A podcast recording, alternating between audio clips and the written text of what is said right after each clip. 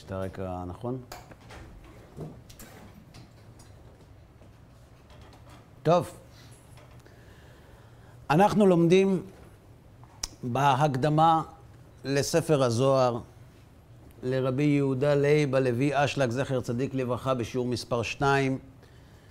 אה, בשיעור הקודם עסקנו בהקדמה להקדמה והסברנו את חשיבותה העצומה של ההקדמה הזאת להבנת המציאות, גם כאדם וגם כיהודי שומר מצוות. והיום אנחנו מתחילים בעזרת השם ללמוד מתוך ההקדמה. אלא שלפני שאנחנו מתחילים, אפשר שאנחנו זקוקים לעוד הקדמה להקדמה להקדמה. בסדר? ישנם אנשים טובים שמתוך כוונות טובות ומתוך רצון לקרב אל הדעת את האמונה, משתמשים במחקרים שונים כדי להראות שאין סתירה בין המחקר המדעי לבין האמונה והכתוב בתורה. אנחנו רואים את זה בהרבה מקומות, וצריך להבדיל. כשאנחנו מדברים על אנשים שהם רחוקים מתורה ומצוות, והגישה שלהם אל תורת ישראל הם כאל דבר מיושן, שהמציאות סותרת אותו, אז, אז השיטה הזאת היא נכונה בשבילם. כלומר, להפיל את המחיצות שמונעות מן האדם להתקרב לתורת ישראל. זה בסדר גמור. הבעיה מתחילה כאשר אנחנו, שיסודות האמונה לכאורה אמורים להיות ברורים לנו, הבעיה מתחילה כשאנחנו מתרגשים, כשאנחנו מגלים התאמה בין דברי התורה לבין המחקר המדעי. לא פעם אנחנו שומעים אה, בן אדם אומר, אה, אתה יודע, ארכיאולוגים מצאו כתובת שהנה מצאו בעיר דוד בולה שכתוב עליה אחאב. ברוך השם, לא אלמן ישראל. מסתבר שאנחנו צודקים. האם זה טוב או רע? חז"ל מלמדים בתלמוד הבבלי שרבי יוחנן היה מלמד את תלמידיו שעתיד הקדוש ברוך הוא להעמיד בשערי ירושלים אבני קדקוד, אבנים יקרות, שלושים אמה, ברום שלושים אמה, יהלומים בגודל חמש עשרה מטר על חמש עשרה מטר, חמישה עשר מטר על חמישה עשר מטר. כך אמר רבי יוחנן. אז אם היינו אנחנו יושבים בישיבה, והוא היה אומר את זה, היינו אומרים, כנראה יש סוד במספר הזה. זה לא הכוונה, זה לא הכוונה 30-30. זה אולי באינצ'ים, זאת אומרת, יש כוונה. לגלג עליו אותו תלמיד. אחד התלמידים בישיבה אמר, היום הרב הגזים, נסחף קצת. והלך בקרחי הים. וכשהיה באונייה, ראה מלאכים. כלומר, הוא היה בן אדם רציני, לא משלנו. היה אדם שרואה מלאכים. וראה אותם שהם חוצבים במעמקי הים אבני קדקוד. שלושים אמה ברום שלושים אמה. שאל אותם למה זה, אמרו לו, יש פסוק, ושמתי קדקוד שמשותייך, שערייך כאבני אקדח. זה אבנים שעתיד הקדוש ברוך הוא להעמיד בשערי ירושלים. טוב. כשחזר, הוא ניגש לרב להגיד לו שלום עליכם, חזר מחו"ל. אמר לו, רבי, לך נאה לדרוש. אתה חזק. היום אומרים תותח. אתה חזק, כבוד הרב. מילה שלך מילה. אומר לו, מה... מה קרה? אומר לו, אתה זוכר שאמרת אבנים בירושלים וזה, אני קצת, איך אומרים? בכל אופן, אבל ראיתי. אמר לו, רשע, אם לא ראית, לא האמנת? ונתן בו עיניו ועשאו גל של עצמות. עשה אותו גל. זה פחות חשוב מה נהיה ממנו. ויש כאן שאלה עצומה. מה, אנחנו... אנחנו בני אדם. מה מצפים מאיתנו? שכשאומרים לנו יהלום בגודל 15 מטר, אנחנו... אנחנו בני אדם. לא ניתנה תורה למלאכי השרת. רבי יוחנן מלמד אותנו יסוד עמוק באמונה. מי שאמונתו נתבררה לו, ויסודות אמונתו נהירים לו, והוא שומע על חידוש או תגלית, וזה גורם לו להתרגשות, זה אומר שהוא מייחס למראה העיניים אמינות גדולה יותר מאשר למסורה. וזה מסוכן. כי מה יקרה אם יום אחד המחקר יטעה ויאמר משהו שסותר לתורה?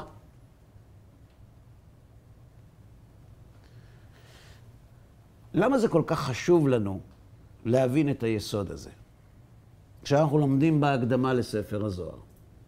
שוב, כשאנחנו עומדים מול אנשים שהם, שהם לא יתרגלו לחשוב בצורה של תורה ומצוות, הם לא, הם לא נתחנכו, הגרסא דיאנקותא שלהם לא של תורה ומצוות.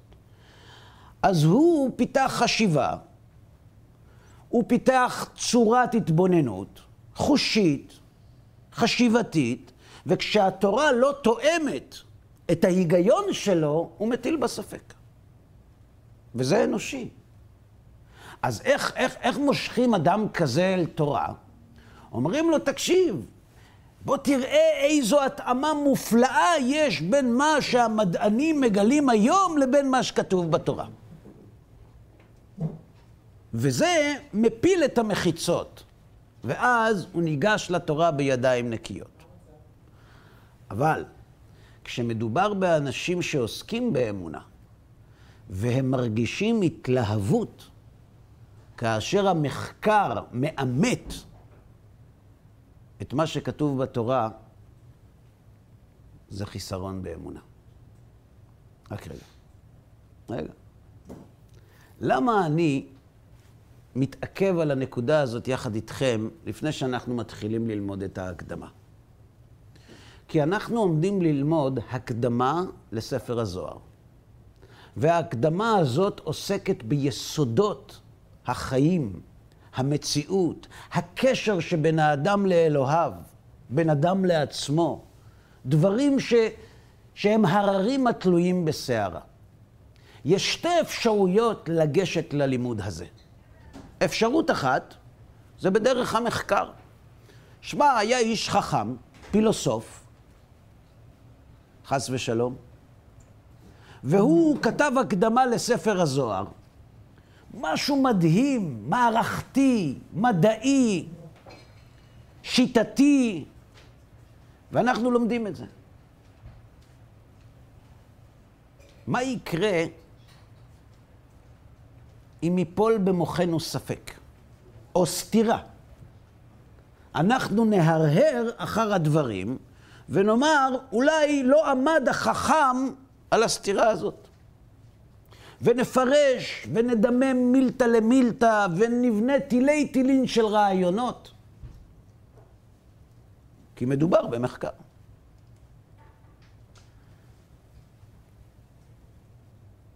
אם לא ראית, לא האמנת? אנחנו ניגשים ללימוד החוכמה הזאת ממקום אחר לגמרי. אנחנו מתייחסים לכותב של ההקדמה הזאת לא כחכם, שהיה חכם, ולא כפילוסוף, ודאי שלא, למרות שידע פילוסופיה. אנחנו ניגשים אליו כאדם שהשיג את מה שהוא מלמד. כלומר, אנחנו מסתכלים מלמטה למעלה.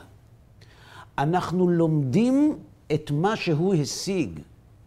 ואם לא נבין, זה מחמת עומק המושג וקוצר המשיג, ולא מחמת שמצאנו סתירה בדברים. זו גישה שונה לחלוטין. אני לא מצפה, אגב, מכל אדם ללמוד כך. אבל מי שלא לומד כך, אז אנחנו לא לומדים איתו. נקודת המוצא שלנו היא מתוך הדברים ולא מחוצה. אנחנו לא מבקרים, אנחנו לומדים מאדם שהשיג, שרבי יוחנן אומר שעתיד הקדוש ברוך הוא להעמיד אבני קדקוד שלושים אמה ברום ושלושים אמה, הוא ראה את זה. הוא השיג את זה, אז אנחנו מקבלים. אחרי זה נבקש להבין, אבל מספיק לנו שהוא השיג והבין כדי שנדע שכך הם הדברים.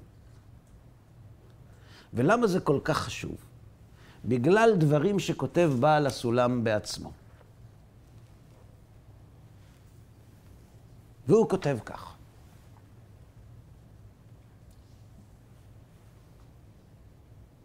ומה שהביאני לזה, לפירוש שהוא כתב על תורת הקבלה, הוא בראותי איך שכבר נתקבץ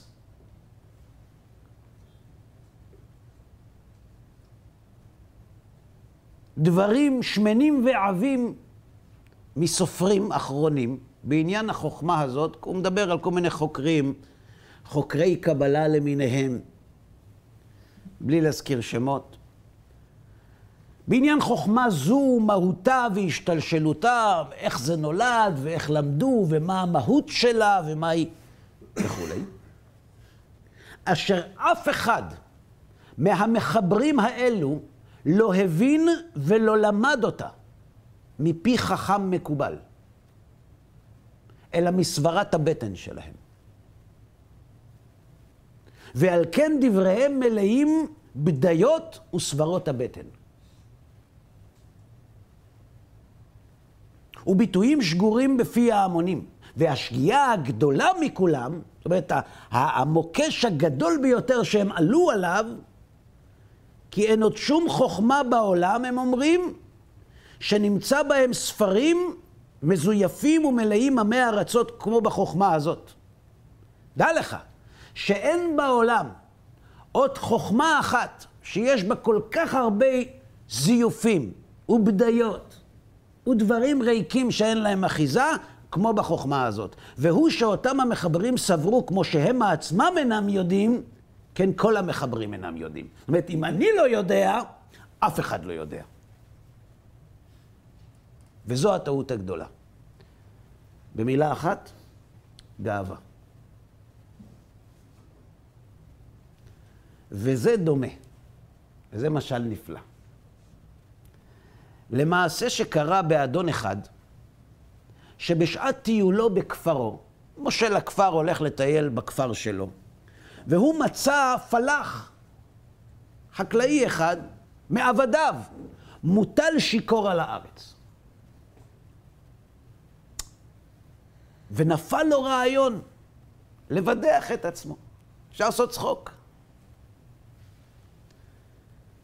וציווה לקחת את הפלח השיכור ולנושאו לארמונו ולפשוט ממנו כל בגדיו. ולהשכיבו שם על המיטה שלו, ולהניח אצלו בגדי כומר. קח את הפלח השיכור הזה, תרחצו אותו, תשכיבו אותו במיטה של, ה, של הפריץ של הכפר, ושימו לידו בגדים של כומר, וכן עשו. ויהי בבוקר, כשהקיץ משנתו, ויפן כה וכה, והנה שוכב בהיכל שרים.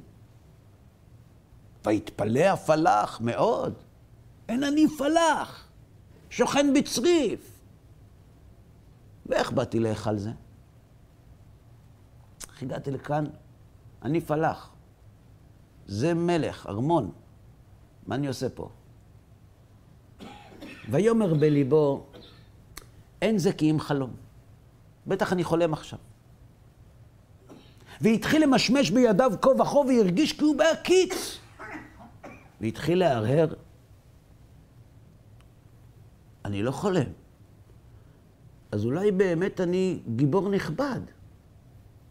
ומה שאני זוכר שהייתי פלח, אני, זה חלום. אז מה אני? פלח או מלך? אני מלך, אני ער. לא, אני פלח, זה בחלום. זה קל מאוד להשתכנע, דרך אגב. הפוך, זה, זה יותר קשה, כן. ונפל עצה בליבו. איך אני אדע מה חלום ומה אמיתי? לראות בבגדים, אם הם של פלח או של עשיר הם. ויראה מהבגדים הסמוכים לו, והנה הם של כומר. בכלל הסתבך. ויתפלא מאוד. כי משמע שהוא כומר. וכל איבריו יודעים שלא היה כומר מימיו. מה לי ולכמרים? אני פלח, אני עשיר, אבל כומר.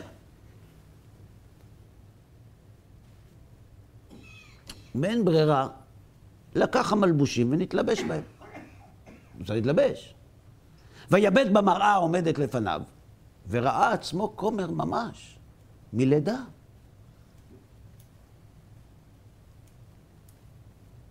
ותפעם ליבו.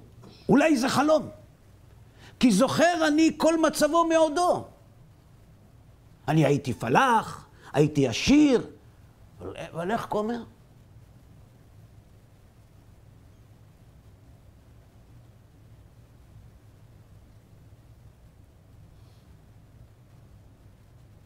אבל מצד שני, אולי כל הזיכרון הזה הוא חלום. שהרי מרגיש בכל עצמותיו שאתה הוא בהקיץ, הוא... הוא ער. זה ממש בלהות, לא? זה לא פיצול אישיות, זה שילוש אישיות. ובעוד שהוא נושא ונותן, נפל עיניו על ארגז מלא ספרים. והופיע לו עצה. אם אני יכול לקרות בהם, אז אני בהקיץ. זאת אומרת, אם אני פלח, יודע לקרוא, אני כומר. והפלח זה חלום. נשמע הגיוני, לא? עד שהחליט שאף על פי שאינו יכול לקרות בהם, זה לא חלום. למה? כי זה שאני לא יודע לקרוא בהם, זה בגלל שזה חלום. אם זה היה חלום, הייתי יודע לקרוא או לא יודע לקרוא? אה? יודע, בחלום הכל אפשרי. השמיים הם הגבול. בחלום אתה עני, אתה עשיר, במציאות אתה רווק, אתה נשוי, הכל פתוח בחלומות. אבל אם עכשיו אני לא יודע לקרוא, זה אומר שזה לא חלום. זה אומר שאני כומר. כומר שלא יודע לקרוא, יש הרבה, אבל... זאת אומרת, למה, למה זה אמיתי? זה אמיתי מפני שאם זה היה באמת חלום, למה שאני לא יודע לקרוא? מה, פתאום אה, אי אפשר לקרוא בחלום? אה.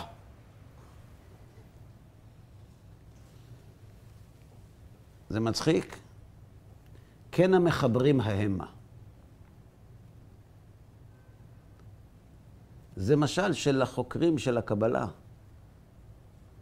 כי מתחילה יגעו עצמם זמן רב להבין בחוכמה. ואחר שיגעו ולא מצאו, הוחלט להם שכמו שהם לא יודעים, כך כל המחברים לא יודעים. ועל כן העזו וחיברו תערובת של מיני מטעמים של פילוסופיה, וקראו להם קבלה.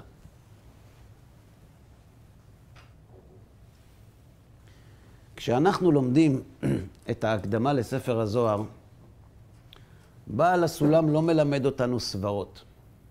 בעל הסולם בנה את ההקדמה הזאת כדי לקרב אלינו, אלו שלא השיגו את התמונה השלמה שדיברנו עליה בשיעור הראשון, כדי שנקבל התעוררות וחפץ להיכנס אל התורה.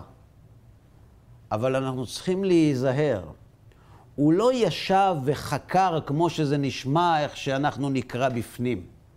בדרך של משא ומתן, ושל מחקר, ושל, ושל לוגיקה, ושל היסק, ושל היקש, ודימוי מילתא למילתא. לא. הוא השיג. אחרי שהוא השיג, הוא מבקש לקרב אלינו את ההשגה שאנחנו לא זכינו להשיג. ולכן הוא נותן לנו ומאכיל אותנו בכלים שאנחנו מסוגלים. אבל נקודת המוצא שלנו היא שזאת האמת. עכשיו נראה איך אנחנו זוכים לה. גם אם זכינו רק ל-60 אחוז או ל-80 אחוז, זה הרבה יותר טוב מכלום.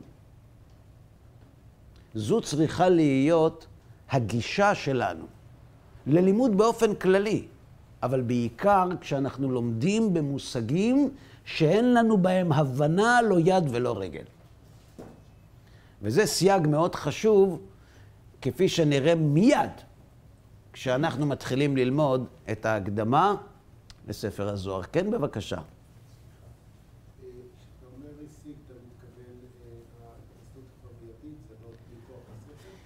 אני חוזר על השאלה שלך. אתה שואל, מה פירוש השיג? כן. אה, אנחנו עכשיו יכולים ללמוד ברמב"ם מה קורה לאדם כשהוא משיג נבואה. הרמב"ם כותב. ואנחנו נלמד את זה ישר והפוך, ונדע שקורה כך וקורה כך וקורה כך. אבל לא השגנו, ידענו. ההשגה היא הבפועל. בואו ניקח דוגמה מהחיים שלנו. אנחנו יכולים לעשות כאן קורס, אנחנו לא נעשה, שאף אחד לא יפתח ציפיות. אנחנו יכולים לעשות כאן קורס בזוגיות, ובאהבה, וביחסי איש ואשתו, ואנחנו נלמד רק על האהבה עצמה 24 שיעורים. ואיך היא, ומה מהותה, וכיצד היא מתעוררת, וכיצד מפסידים אותה, ומהי הדרך לשמור עליה. אפשר, אפשר גם 50. ואנחנו נהיה מומחים לתורת האהבה. לא לאהבה. כי לא חווינו אותה. אדם שחווה אהבה, הוא השיג אותה.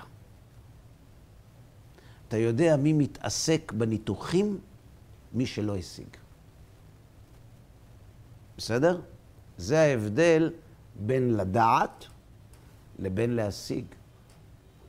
והוא אומר שהם לא השיגו. ומי שלומד מעצמו תורת הקבלה ולא השיג ולא למד מחכם מקובל שהשיג, או מחכם מקובל שלמד מחכם מקובל שהשיג, הוא עקר. אין לו דרך לדעת אם הוא טועה או לא. אדם שרוצה להגיע מתל אביב לירושלים, והוא לומד איך מגיעים מתל אביב לירושלים? איך הוא לומד? מדעתו. הוא מתבונן במושג ירושלים, ונראה לו שהמושג ירושלים מריח צפון, לא דרום.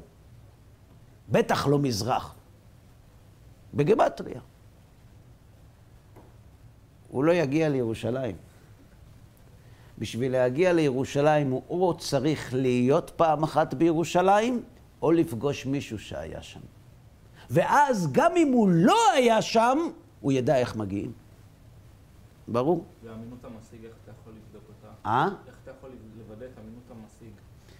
אתה שואל איך אפשר לוודא את אמינות המשיג.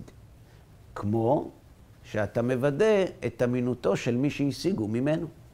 ממי הוא למד. מי שהסמיך אותו, או מי שסמך עליו, מניין לו שאפשר לסמוך עליו? כי הוא למד ממי שהשיג. כמו בכל תחום, כמו ברפואה. איך אתה יודע שהרופא הזה הוא לא שרלטן? איך אתה יודע ש, שהרופא הזה אפשר לסמוך עליו? אז אומרים. אומרים, אולי הוא קוסם, אולי הוא שילם לאנשים שיגידו לך. איך אתה יודע שהוא רופא טוב? שואלים רופאים מתחרים שלו אם הוא רופא טוב. ואם הם אומרים שהוא טוב, למרות שהם רופאים, אז הוא לא פחות טוב מהם. בסדר?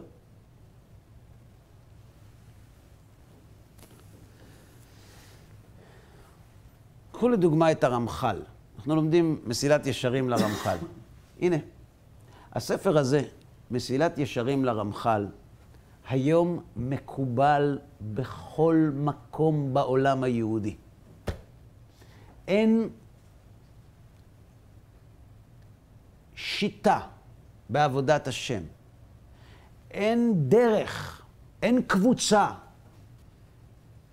של יהודים יראי שמיים שהספר הזה לא קדוש אצלם. נתקבל בכל תפוצות ישראל, שזה לא דבר מובן מאליו. אבל הרמח"ל לא זכה לראות את זה. שרפו לו את הספרים שלו. השביעו אותו לא ללמוד ולא ללמד קבלה. קברו את כתביו. והיום, היום אין מי שלא ינשק את הספר הזה. איך זה יכול להיות אם השרשרת נקטעה בעצם? קודם כל, בואו נבין מה אמרנו. שגם אם בדור מסוים, בעיקר בדור ההתהוות, כמו החסידות למשל, כמה מחלוקת, כמה התנגדות הייתה לחסידות. אם אתם רוצים לדעת כמה התנגדות הייתה לחסידות, תבדקו איך אלה שהתנגדו לחסידות קראו את עצמם. מתנגדים. מתנגדים. זאת אומרת, מי אני? אני מתנגד.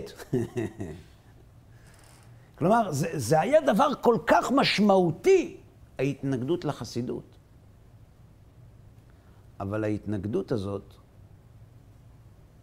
הגנה על החסידות, ועזרה לחסידות להפוך למה שהיא נהייתה. אותו דבר גם עם כתבי הרמח"ל. אתה שואל עכשיו שאלה אחרת, אז איך נדע, אם חולקים על אדם, והמון חלקו עליו, אם חולקים על אדם, איך אנחנו יכולים לדעת שהוא אומר נכון? הרי אנחנו לא השגנו, נכון? אתה צודק שיש כאן קושי גדול, אבל בזמן אמת. אם אנחנו זוכים לחיות בדור מאוחר יותר, המציאות פושטת את הספק. כשאתה חי בעין הסערה, זה קושי עצום. זה, זה סכנה גדולה. כי אם זה אמת, הפסדת, לא הלכת. ואם זה לא אמת, נטרדת מן העולם. אבל אם אנחנו זוכים לחיות אחר כמה דורות וללמוד בספר מסילת ישרים, אני לא פגשתי אדם שומר מצוות או לא שומר מצוות, שכשהוא למד בעיון את מסילת ישרים, הוא לא התרגש. זה, האמת שבספר הזה היא, היא כל כך בולטת שהיא מדברת לכל אחד, ברמה שלו. לכן הגישה שלנו, זו לא גישה, הדרך שבה אנחנו ניגשים ללמוד ביראה את ההקדמה לספר הזוהר, היא מלמטה למעלה. אנחנו לא חוקרים, אנחנו לא משכילים,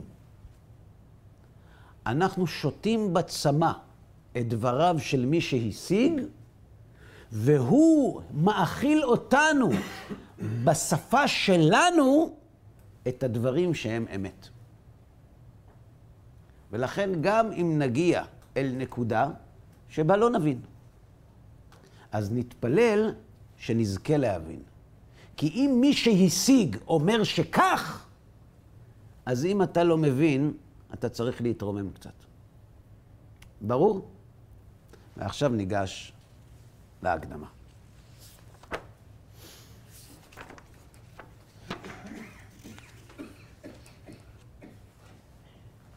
הקדמה לספר הזוהר.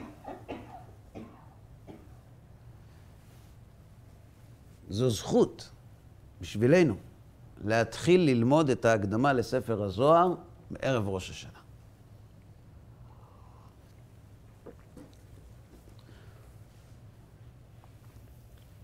רצוני בהקדמה זו לברר איזה דברים פשוטים לכאורה. זה המוקש הראשון. ממש דברים פשוטים, לא... לא, לא...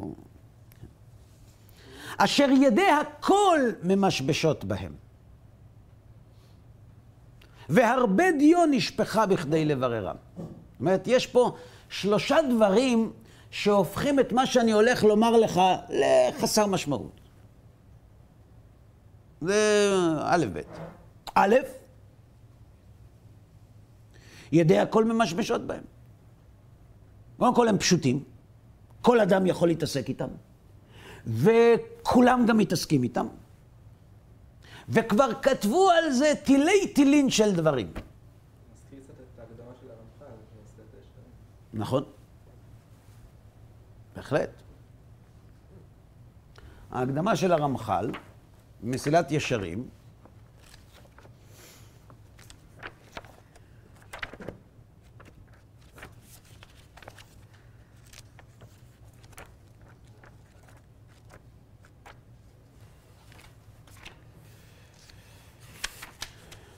החיבור הזה, לא חיברתיו ללמד לבני אדם את אשר לא ידעו, כותב הרמח"ל, אלא להזכירם את הידוע להם כבר.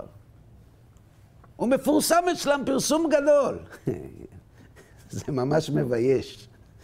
אחרי שלומדים מסילת ישרים, כשהוא, הרב אומר לתלמידים, מגלה להם איזה סודות גדולים, הוא אומר, הרי זה דברים פשוטים, אתם הרי יודעים אותם, וכולם יודעים שהוא יודע, שכולם יודעים שהם לא יודעים כלום.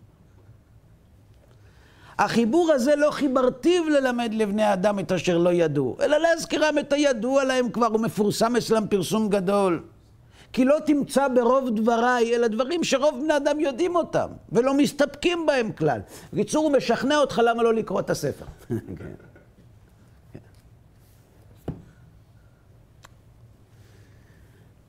רצוני בהקדמה זו לברר איזה דברים פשוטים לכאורה שידי הכל ממשבשות בהם, והרבה דיו נשפכה בכדי לבררם. אבל, ובכל זאת, עדיין לא הגענו בהם לידי ידיעה ברורה ומספקת. למרות שזה פשוט, למרות שהשאלות האלה אמורות להישאל באופן טבעי, אינטואיטיבי. ולמרות שכולם עוסקים בהם, וגם כתבו על זה הרבה חכמים, תכלס, שורה תחתונה, אין משהו ברור. רוצים דוגמה? מה מהותנו?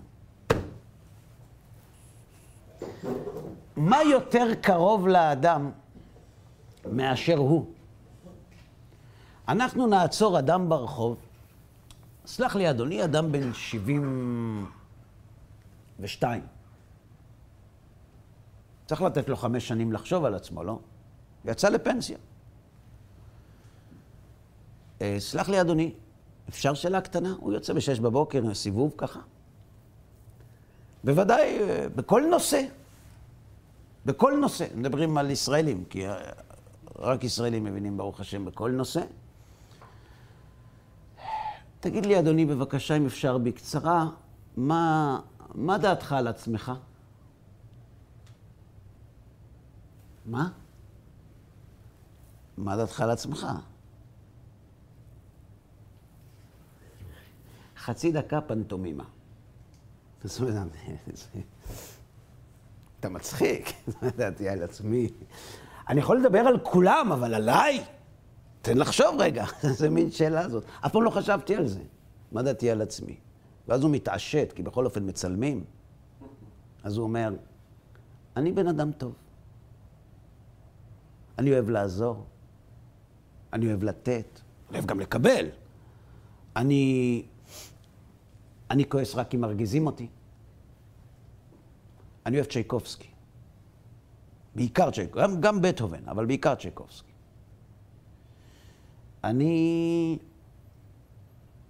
אני אוהב טבע. סליחה, אדוני. אפשר לחזור לשאלה, מי אתה? מי הוא זה בך שהוא אוהב טבע?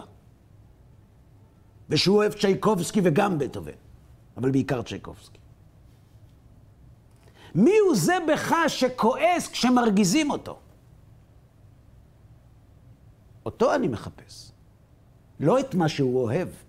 מי אתה? זו שאלה שכל אדם היה אמור לשאול ברגע שהוא עומד על דעתו. אתם יודעים למה אנחנו לא שואלים את זה? אתם יודעים למה?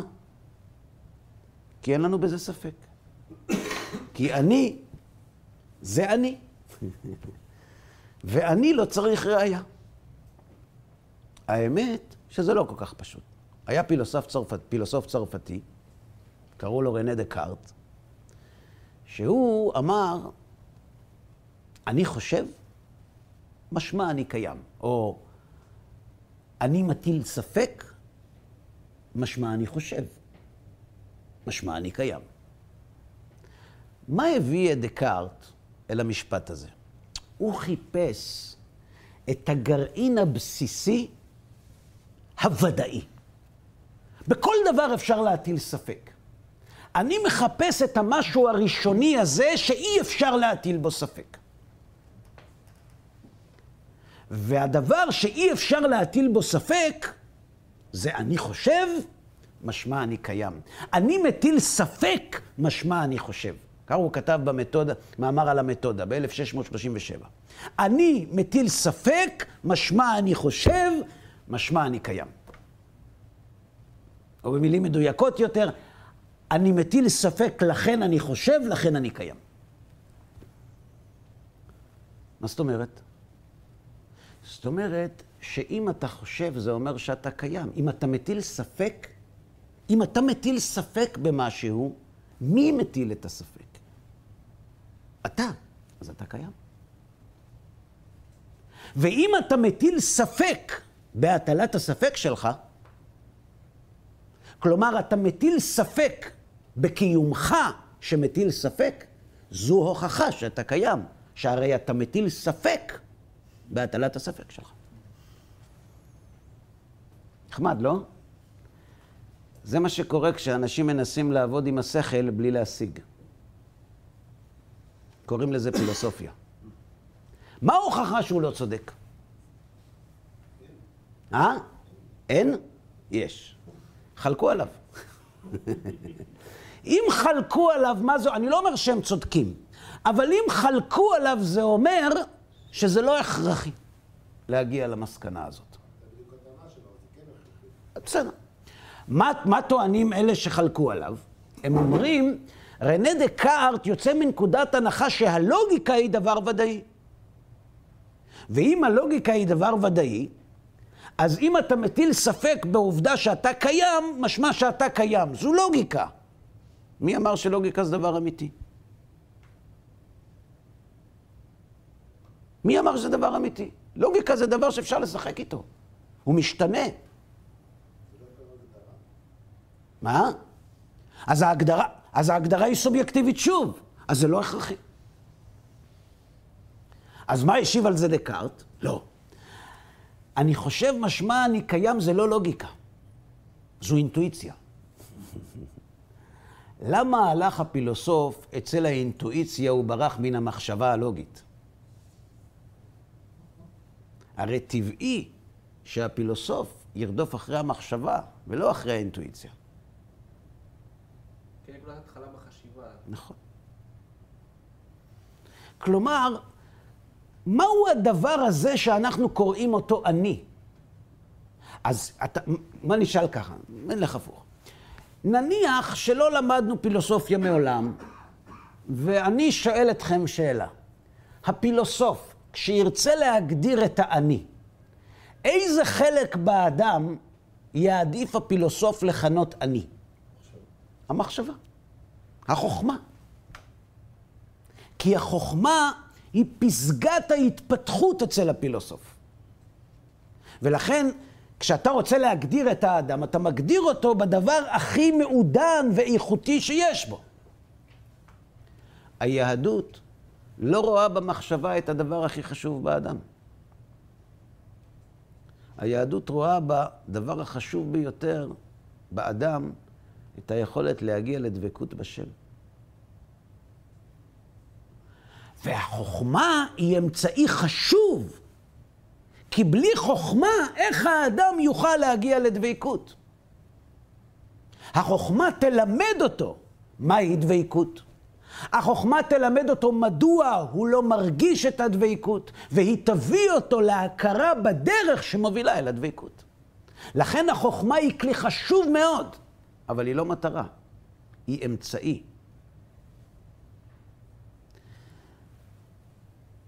מה מהותנו? מהו אותו דבר שכשאתה מוציא אותו מהאדם, אין כאן אדם. זה עצם האדם. זה לא מקרה בו, כפי שהגדירו הפילוסופים. יש עצם ויש מקרה. מקרה זה דבר שאפשר שיהיה בעצם ואפשר שלא יהיה. אפשר שהשולחן יהיה ישר, אפשר שהוא יהיה עגול, אפשר. הצורה של השולחן היא מקרה בו, היא לא מחויבת. מהו זה בשולחן שכשאתה מוציא אותו מן השולחן אין שולחן?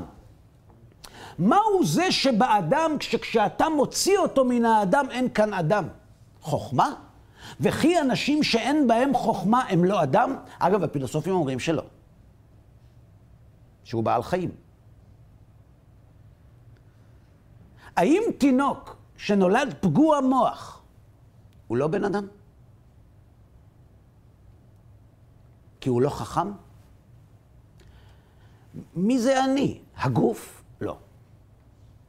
הגוף שלי. הנשמה שלי. החוכמה שלי. הקול שלי. אז מה יש בשלי הזה, שכשאתה מוציא אותו משם, אין בן אדם? מהו הדבר הוודאי הזה, שהוא ההתחלה של הכל? לזה הוא קרא דברים פשוטים. רצוני בהקדמה זו לברר איזה דברים פשוטים לכאורה. כלומר, אשר ידי הכל ממשמשות בהם והרבה דיו נשפכה כדי לבררם, ובכל זאת עדיין לא הגענו בהם לידי ידיעה ברורה ומספקת. שאלה ראשונה, מה מהותנו? מי אני? איך אני מגדיר עצמי?